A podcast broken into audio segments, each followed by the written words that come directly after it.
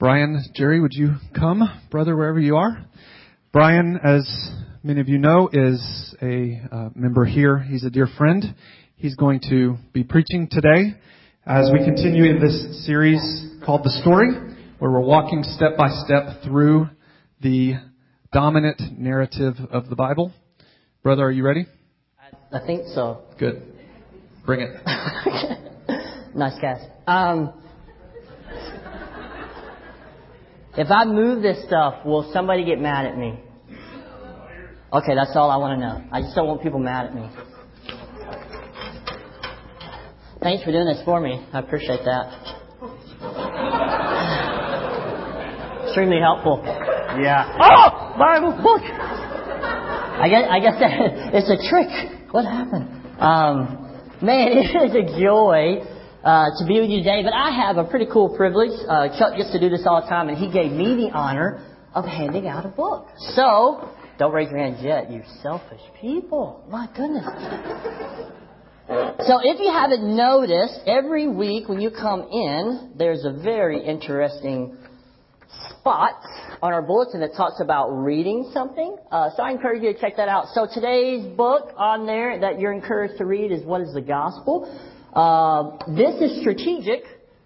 Believe it or not, the staff here is very strategic. Uh, it usually will further develop whatever's been talking about or the series that we've been in, and this goes very well with our topic today. So somebody who has not received a book yet. Who would like this book, What is the Gospel? All right, my friend. I saw your hand first. Congratulations. There you go. I like the price is right. Congratulations. why did you get a hand clap? That's amazing. Um, well, it is a joy to be here, and I'm going to try something new out. going to use the old iPad. I figured if uh, if Tag can do it, anybody can do it, right? So, whoa, whoa, whoa. this thing doesn't work. Oh. Step back here. Uh, and a couple things as far as some things to kind of clear up from last week. Uh, Chuck mentioned that real men wear a pink cast. Real men don't wear a cast at all, Chuck. I'm, I'm sorry. I'm sorry. You know, and, and I felt bad for you for a second because you're talking about how you got picked last all the time in sporting events. I think it's because you're too fragile. I think that, I think that, it, he's like, I've got the mic next week, is what he told me earlier today, which I am very fearful of because he's much better at this than I am. Um, but I pick on them because I love them. I know that's weird. Well, why would you make fun of people you love? But that's kind of what I do. Uh, whether that's good or bad, I don't really know. But uh, I absolutely love and respect these guys. The staff you have here is phenomenal. So this is a great, pre- yeah. That, that makes up for it. that, that, sort of makes up for what I said, right? Um, you have a great, you have a great staff here. So this is a privilege for me to be able to stand here in front of you, uh, to be allowed by them because I respect what they do here and how they teach and how they preach. So this is, this, this is a, this is a really fun, emotional, scary, uh, exciting time for me. So I don't take it lightly, and uh, I really appreciate these guys and what we've been doing over the last few weeks has been tremendous. I don't know if you've noticed that or you've caught it, but it is tremendous. It's such a helpful way to see the text linked together.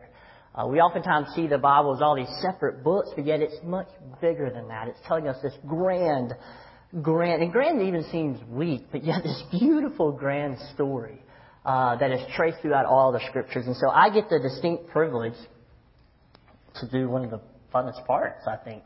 Um, so before we dive in, let's pray, and uh, we'll, we'll, unpack this today, okay? God, I love you so much. Um, you know, when I come to this moment, my, my head is spinning. Uh, one with uh, doubt of who I am. uh, and maybe that's helpful, maybe that's good. This is somewhat of a terrifying moment, but yet an exciting moment a moment that we can come to your text and we can ask what it is that you desire and want from us. So I pray, oh God, I pray that this morning you would radically change us. Father, that the story of the Bible is not isolated a long time ago, but it is indeed our story. And we can find our places there. And as we come to a beautiful climax of the story, of you providing redemption for us. Lord, we are helpless, but yet you have interceded. And so we ask that faith and repentance would occur today. Lord, that you would come in such a way that the truths of this text would be so clear. And I'm so grateful because I'm not relying on a great eloquent sermon. What I'm relying on this morning is the power of your text, the power of your truth. This is true. And that you will work through that this morning. And ultimately, Father, you would change hearts. So, Father, it is in your holy and precious name we pray. Amen. Have you ever heard that God only helps those who help themselves? You ever heard that phrase before? In Tennessee, it may go something like this pull yourself up by your bootstraps. That may be what they say there, you know? But God only helps those who help themselves. I'm not sure exactly what is meant by this, but there is a fundamental problem with this understanding. As we have been tracing the story of Scripture, I'm sure you've caught it. That it's much more drastic than that. That our situation, the situation that the Bible tells us about, Scripture tells us about, is deeper and cannot be overcome by just a mere effort that we muster up inside of us, right? I mean, let's review for just a moment, right? Well, week one, we looked at creation. What did we look at with creation? That God created us in His image. And also created the entire universe, and it was originally very good. Genesis chapter 1 is where we found that. And they should be on the slides there for you to follow along. Uh, there you go. Perfect. Um, and then what did we look at? Well, the next week we followed up with what happened to that creation. Well, then the rebellion of the whole human race against God through the historic act of our first parents, Adam and Eve is what I mean by that. Their disobedience was a failed attempt to become as God, Genesis chapter 3. We saw this slowly unfolding over the last few weeks, right? We were created by God, we rebelled. And that therefore set into motion catastrophic effects, right? And then last week we looked at God's promise. What is that? Well, God's promise is that Abraham's descendants will become a great nation. And that through that nation would come Jesus. This is key. Jesus, who is saving some people from every people group on the planet. Genesis 12. See, mankind has and is always trying to right the world. And primarily their own life through efforts to no avail, right? But when we see the story of Scripture unfolded before our eyes the last few weeks, we understand there's hope. There is light at the end of the tunnel. There is a silver lining to our dark cloud. And the saying that God only helps those that help themselves, it begins to sound foolish, doesn't it? And it leaves us yet helpless again. But last week we heard of hope. Of a promise that would indeed help.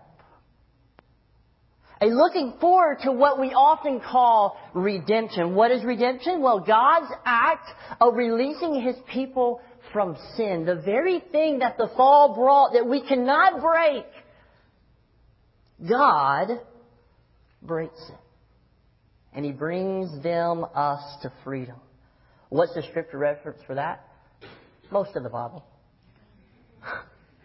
See, God has been redeeming his people since the beginning of time. There is story after story after story after story after story after story in the Old Testament of God redeeming his people. And today, today there's great news because we're going to look at the great redemption. The redemption that all these other redemptions that are played out in the Old Testament have been pointing towards. And His name is Jesus.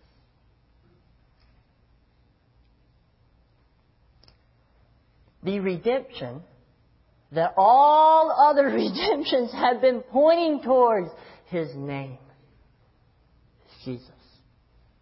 Hopefully, as we've been unpacking this meta narrative, this big story of the Bible, you have seen Jesus as a scarlet thread that ties them all together. You know, and, I'm particularly grateful for the climax of this big story, of this meta narrative of scriptures, because you know what? Even us preacher boys need redemption.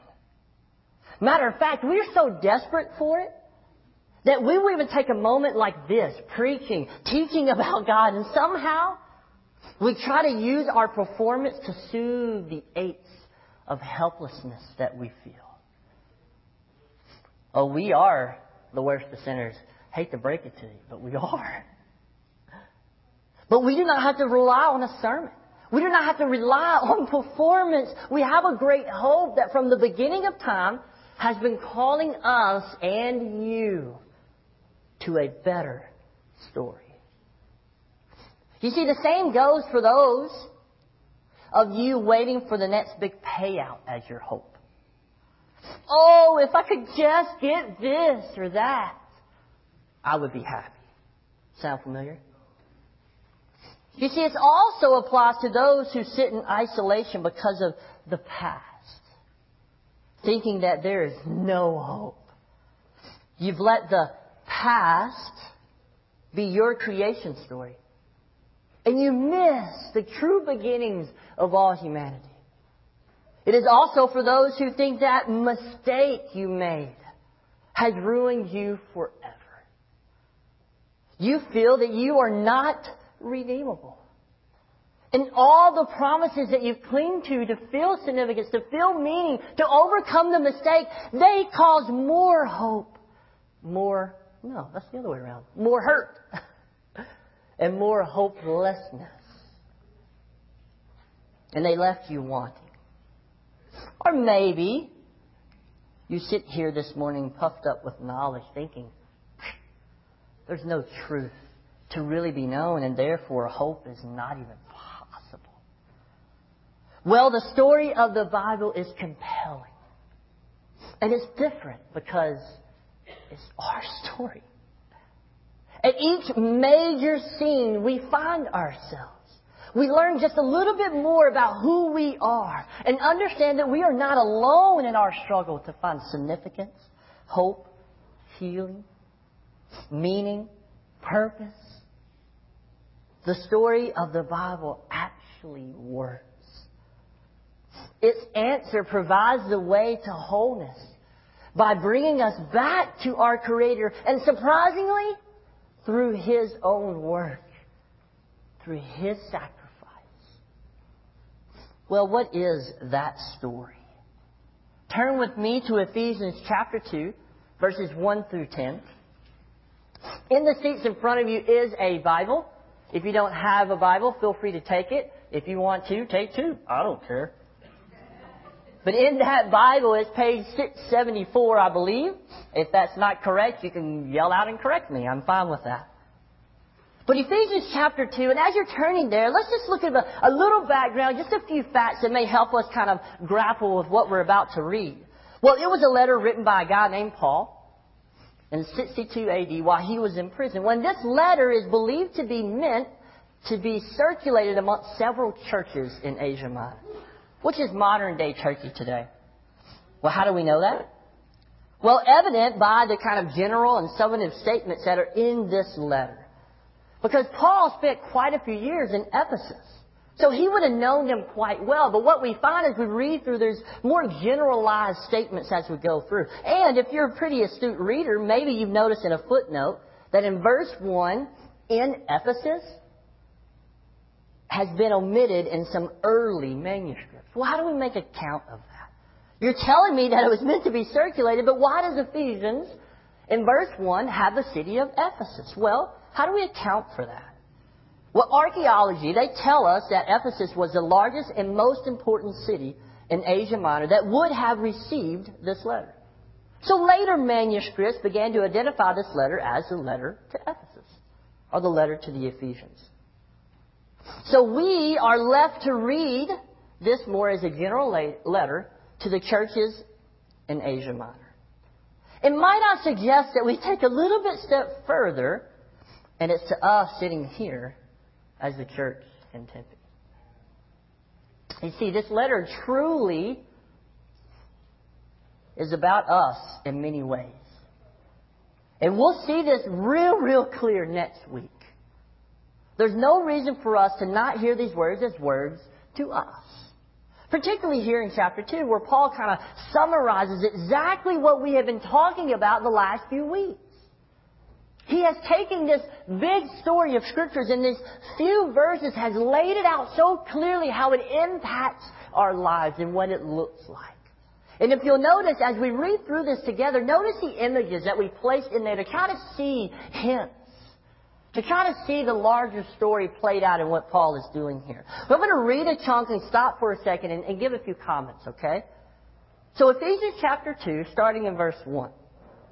And you were dead. Yay. and you were dead in what? In trespasses, sins, in which you once walked, following the course of this world following the prince of the power of the air, the spirit that is now at work in the sons of disobedience, among whom we all once lived in the passions of our flesh, carrying out the desires of the body and the mind, and were by nature children of wrath like the rest of mankind. Stop. You, me, were and are dead in our sins. You see, our rebellion against God that we talked about week two is played out in these texts, right? See, our rebellion against God has caused catastrophic results. It causes us to follow empty promises to be disobedient towards God's command and be driven by our own selfish desires. This, my friend, is life outside of God. But there's more. The very next statement, but God. And God. See, when God enters the scene, things change. Notice that in the fall, if the story, the big picture stops there, we are doomed we are doomed. But God, God enters, and what is He? He's rich in mercy. Because of His great love, which He has loved us, stop. That's overwhelming. That's overwhelming. Dead. But God. You see, we don't have the capacity to move beyond the death that the fall brought. But God being rich in mercy because of His great love with which He has loved us, God has loved us, and whether you know it or whether you acknowledge it or not, He has, in love, pursued you. And He keeps His promises of redemption. You see, last week we heard this echo, this echo of hope. And Paul is walking it through. Here's the state of you. Here's the state of the church address. Here's the state of those outside of Christ. You were dead, but God, but God, being rich in mercy, enters the scene. What does he do? Well, this next chunk is brilliant. And this next chunk of text scholars have unpacked in so many beautiful ways. And we'll spend the bulk of our time there, but let's read the rest of it here. Even when you were dead in our trespasses, made us alive. What a contrast. Together with Christ. Newsflash, Christ is key. Let's move on. By grace, you have been saved and raised up with Him who's Him, Christ, He's He. and seated us with Him in the heavenly places in Christ Jesus. So that in the coming ages He might show the immeasurable riches of His grace and kindness towards us in Christ Jesus. Here's, this is great, okay? If you don't memorize anything in the Bible, this would be a good one. Okay? For by grace. We've already heard that phrase again. We hear it again. For by grace you have been saved. There's an addition through faith, right?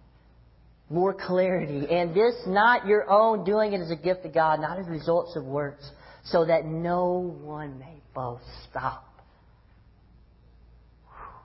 That's a lot of stuff. You see, at this point, Paul has reminded them of their state of who they were because of the fall, the result of sin. This is who you were. But God enters. And now you've experienced redemption. You see, they've been saved from themselves. A life of helplessness as described in the first three verses. Life wasn't looking good for them, but God. And in verse 10, for we are his workmanship, created in Christ Jesus for good works, which God prepared beforehand that we should walk in them. For we are his workmanship, created in Christ Jesus. There he is again. I'm sorry. Actually, I'm not sorry. But I'm sorry for your misunderstandings. Because it's him, right? For good works which God prepared beforehand that we should walk in them. Now we are free to live as we were meant to live. You see that when God enters the picture and He works in us in such a way, then we are free to live as we were created to live. You see, God created us in His image and everything that we see. And it was originally very good. And redemption brings us back to that. Well, the question still remains, well, how is one redeemed, right? How do, how do you, okay, that sounds great and wonderful, but this text is kind of confusing, right? What does verses 4 through 9 actually mean? Well, scholars, like I've said, have labeled this one of the most clearest summaries of what it means that sometimes we call salvation, we call redemption. And so what does 4 through 9 actually mean?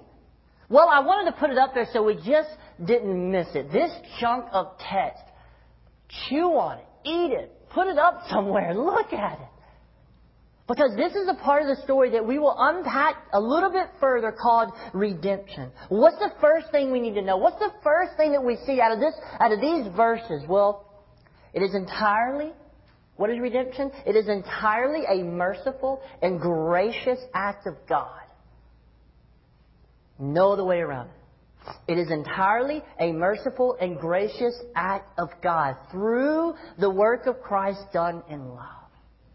I mean, just look how it's described in here. One phrase is, even when you were dead in our trespasses, in our sin, we were dead. What does dead mean? You're unable. Even when we were dead in our trespasses. Unable to move forward. Unable to do anything. He made us alive together with Christ. You see the description of this event of redemption? Well, how is it? Well, first, it's a work of God through Christ. See, at one point we are dead, but all of a sudden together with Christ we are alive. What a contrast. By yourself dead, with Jesus alive. Following empty promises, you think you can do it dead. Leaning on Christ, alive. You see, Christ is key.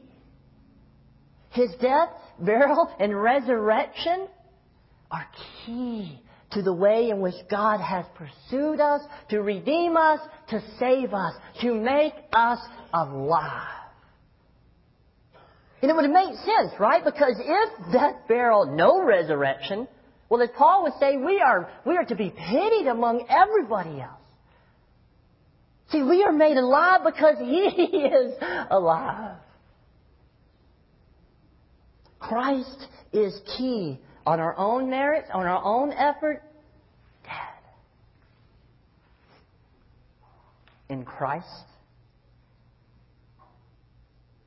alive dead, alive. Dead, alive. With who? With, with Christ. You see, He's key, my friend. What the world may tell you or the promise that may be uh, thrown at you, if it doesn't include Christ, it is death. It is sure, absolute death. See, he's key. What else does the text say? By grace. We see that phrase twice. And in verse 8, it's unpacked a little bit further, but by grace, not our own effort. Simply by the, by the definition of grace is that it's not by you. You're getting something that you do not deserve. It is entirely a merciful and gracious act of God through the work of Christ. Done in love. It is not of your own doing. That's pretty simple. And, and I love the way that Paul thinks because he's already said that quite a few times, but he's like, in case you missed it, let me just lay it really clearly. It's not of your own doing. It is a gift of God, not as a result of works. And praise the Lord for that. You see, everything in this text is pointing to an act outside of ourselves. You have to turn the focus off you if you want to be alive. And say, where is this big story leading? Well, it's leading you outside of yourself. It's reminding you that in and of yourself you can't do it, and guess what? That is okay. God only helps those that helps himself? that is ridiculous and not helpful at all. Everything in this text is pointing to an act outside of yourself, even grammatically. And I won't go into the details, but everything about this is saying that He has done this work that He has redeemed us. This big story from the beginning of time that has been unfolded, is finds its culmination in Christ, in the work of God through Christ. Done in love. Well, still the question kind of remains, right? Well, then how does Christ act apply to me, right? That's kind of confusing. How is this act, this death, burial, and resurrection of Christ, how is that applied to me? Well, the beauty of this text and kind of what it all hinges on is verse 8. You can find it down there at the bottom if you don't have a Bible. For by grace, there's a second time we've heard by grace. We get it, by grace, not of me. So what happens now? Well, more clarity, you have been saved. For by grace you've been saved through faith. And this is not of your own doing. It's a gift of God, not a result of works, so that no man should boast. But now we have the same phrase, by grace you've been saved through faith. Well, what is faith? Well, scholars define it this way, to trust in Jesus Christ as a living person for forgiveness of sins and for eternal life with God. Well, that's still thoroughly confusing. What is faith composed of? Well, the simplest way I, I, the simplest way that I can put it is this: understand the facts of the story. See, Chuck laid it out so well that faith is not just like, well, here we go, let's see what happens. There's an understanding that this step of faith is built on something that's accurate and true and perfect. Faith should not be seen as just like, I hope this works out. But faith is grounded in something. It's grounded in a person called Jesus who legitimately existed and who they thought could die but is now alive. So understanding the facts of the story, right, that's been unfolded, and here's the beauty of it. Doesn't it give more validity to the story to see it in every page of the Bible? To see it unfolded over time, to find its culmination here. Well, maybe just not an understanding, but a, a approval, an agreement with those facts, right? Hebrews says the faith is assurance of things hoped for. So maybe there's a sense of that, yes, I hear that, I understand it, but for some reason it clicks, and maybe this morning it's clicking. Maybe something about it is a little bit different this morning that you're understanding it in a way to say, yes, I want that to be mine. I need that work of Christ to experience this part of the story. Because we all are experiencing the rest of it. Right? Yeah. But at this point, there is faith of understanding that yes, the story is true. Indeed, it's true. I approve of them. And this needs to be applied to my life. And lastly, a personal decision to put your trust in Him. Not trust in me and my efforts, but trust in Christ and His efforts, His work. Because in Christ, through Christ, it's so repeated throughout this text that He is key. You see, faith is the one attitude of heart that is exactly opposite of depending on ourselves, isn't it?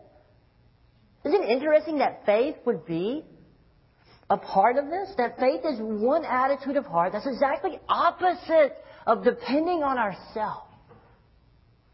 Because depending on ourselves is death. But faith moves over here and says, no, I'm going to trust in this work. I'm not confident that I can do enough stuff. I'm not confident that my work can earn me anything. But I'm confident in the work of Christ. See, faith is not just a step off a cliff and hope it works out.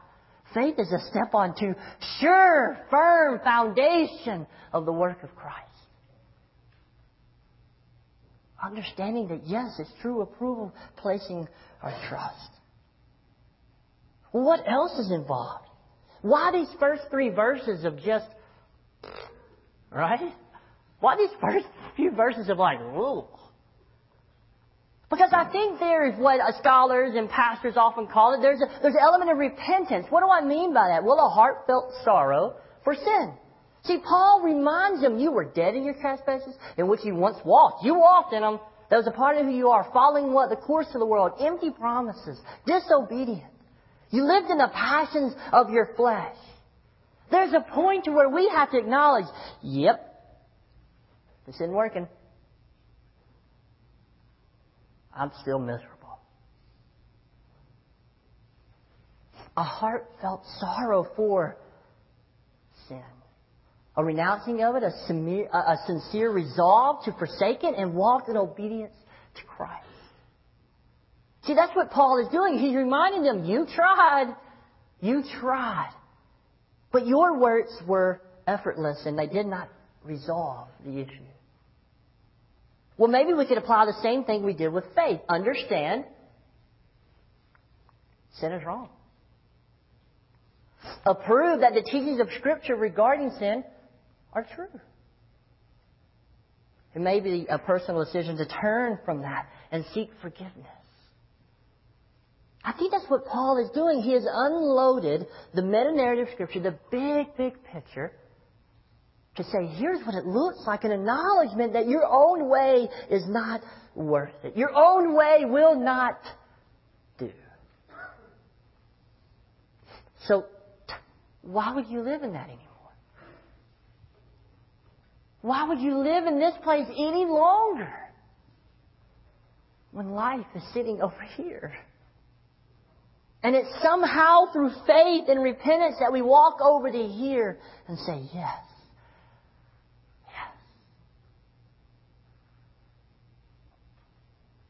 Well, what should we do? Right?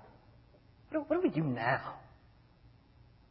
Well, I think that what Paul is telling us is to acknowledge a few things. I think we need to acknowledge that we are created in His image, God's image, and will not find rest outside of Him. We are created in His image and will not find rest outside of Him. Secondly, we must acknowledge that we are sinners rebelling against God who need to repent. Thirdly, acknowledge that He has and is pursuing us. That's such good news. That's a game changer, right? There is no amount of college basketball that can come close to that. There's been some upsets, and that's been great. But that's a game changer. That upsets everything. So we must acknowledge that He has and is pursuing us. And lastly, we must turn from our sin and place our trust in Jesus as the fulfillment of God's promise of redemption. Understanding this is the only way in which this part of the story, this redemption, this glorious story becomes our story. I don't know any other way to put it. I'm not trying to insult your intelligence to be simple. I just want it to be clear. Acknowledge that we are created in His image. And we will not find rest outside of Him. That we are sinners rebelling against God who need to repent. He has and He is pursuing you. We must turn from our sin and place our trust in Jesus as the fulfillment of God's promise of redemption.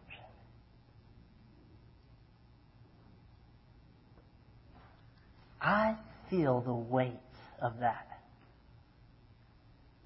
just simply like looking over the room, I feel the weight of that.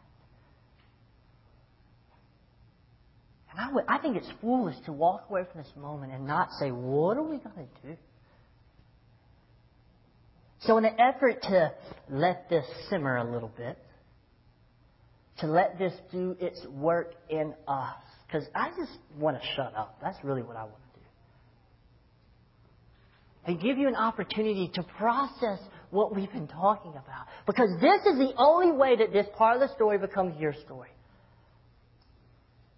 Faith and repentance. This is it.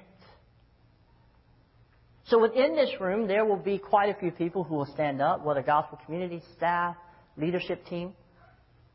And in just a few moments, I would ask you to find your uh, just a, a, place somewhere. Just stand for a moment. And for the rest of us to acknowledge that they're there to talk you through this. Because if something is being stirred, if something is working inside of you, please don't leave this moment until you figure that out. And the people around the room have walked through this themselves, right?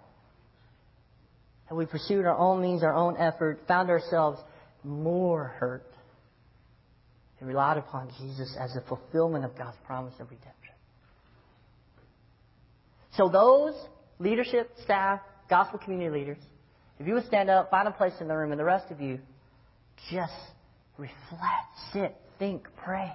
If you want someone to dialogue, to talk a little bit about, find them. Ask some questions. And for those of us that, yes, this indeed is your story, well, you better rejoice for a few moments, right? And say, thank you for redemption. Thank you for this part of the story. Thank you that you didn't leave me to myself but that you indeed pursued me and redeemed me. So after a few moments, as we sit and we reflect, Chuck's going to come and close us out. But I ask that you would do that. That you would not leave this moment without acknowledging the things that we've said.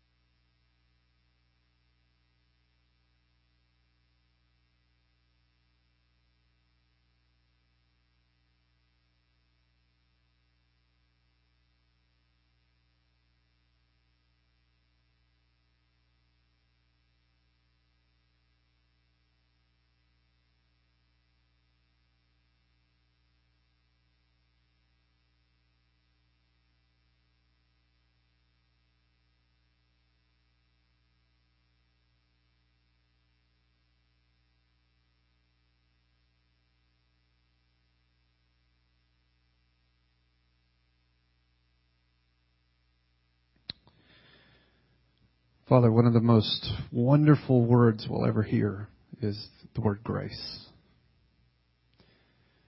Grace is your uh, benevolence, your goodness, your kindness towards us that we don't deserve.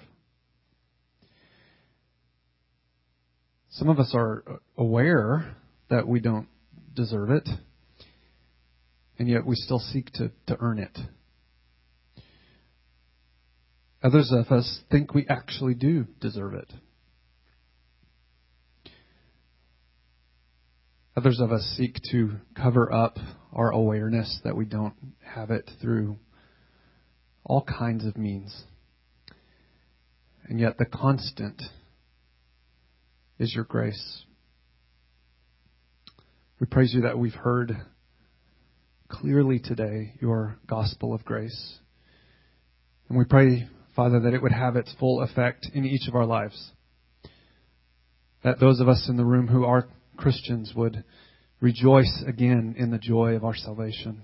Remember afresh and anew your grace that's been extended to us. And walk faithfully in it now. Walk with you as our life. And maybe for those in the room who are not yet sure what they think about all of this, Father, we pray that grace would be operative in their hearts, that they would come to respond to the message that's been shared. And Father, in just a moment, we'll leave these doors and walk out into a world that is desperately in need of your grace. Everything around us teaches us that we are what we make of ourselves. What we have, who we're with, what we earn. And yet, we are among a sea of people who are in tremendous need of your grace. And what is church? It's not the building that we're in, it's the people who you have redeemed by grace and now have brought together. And then we're to be a people of grace who share that message and live faithfully in light of it.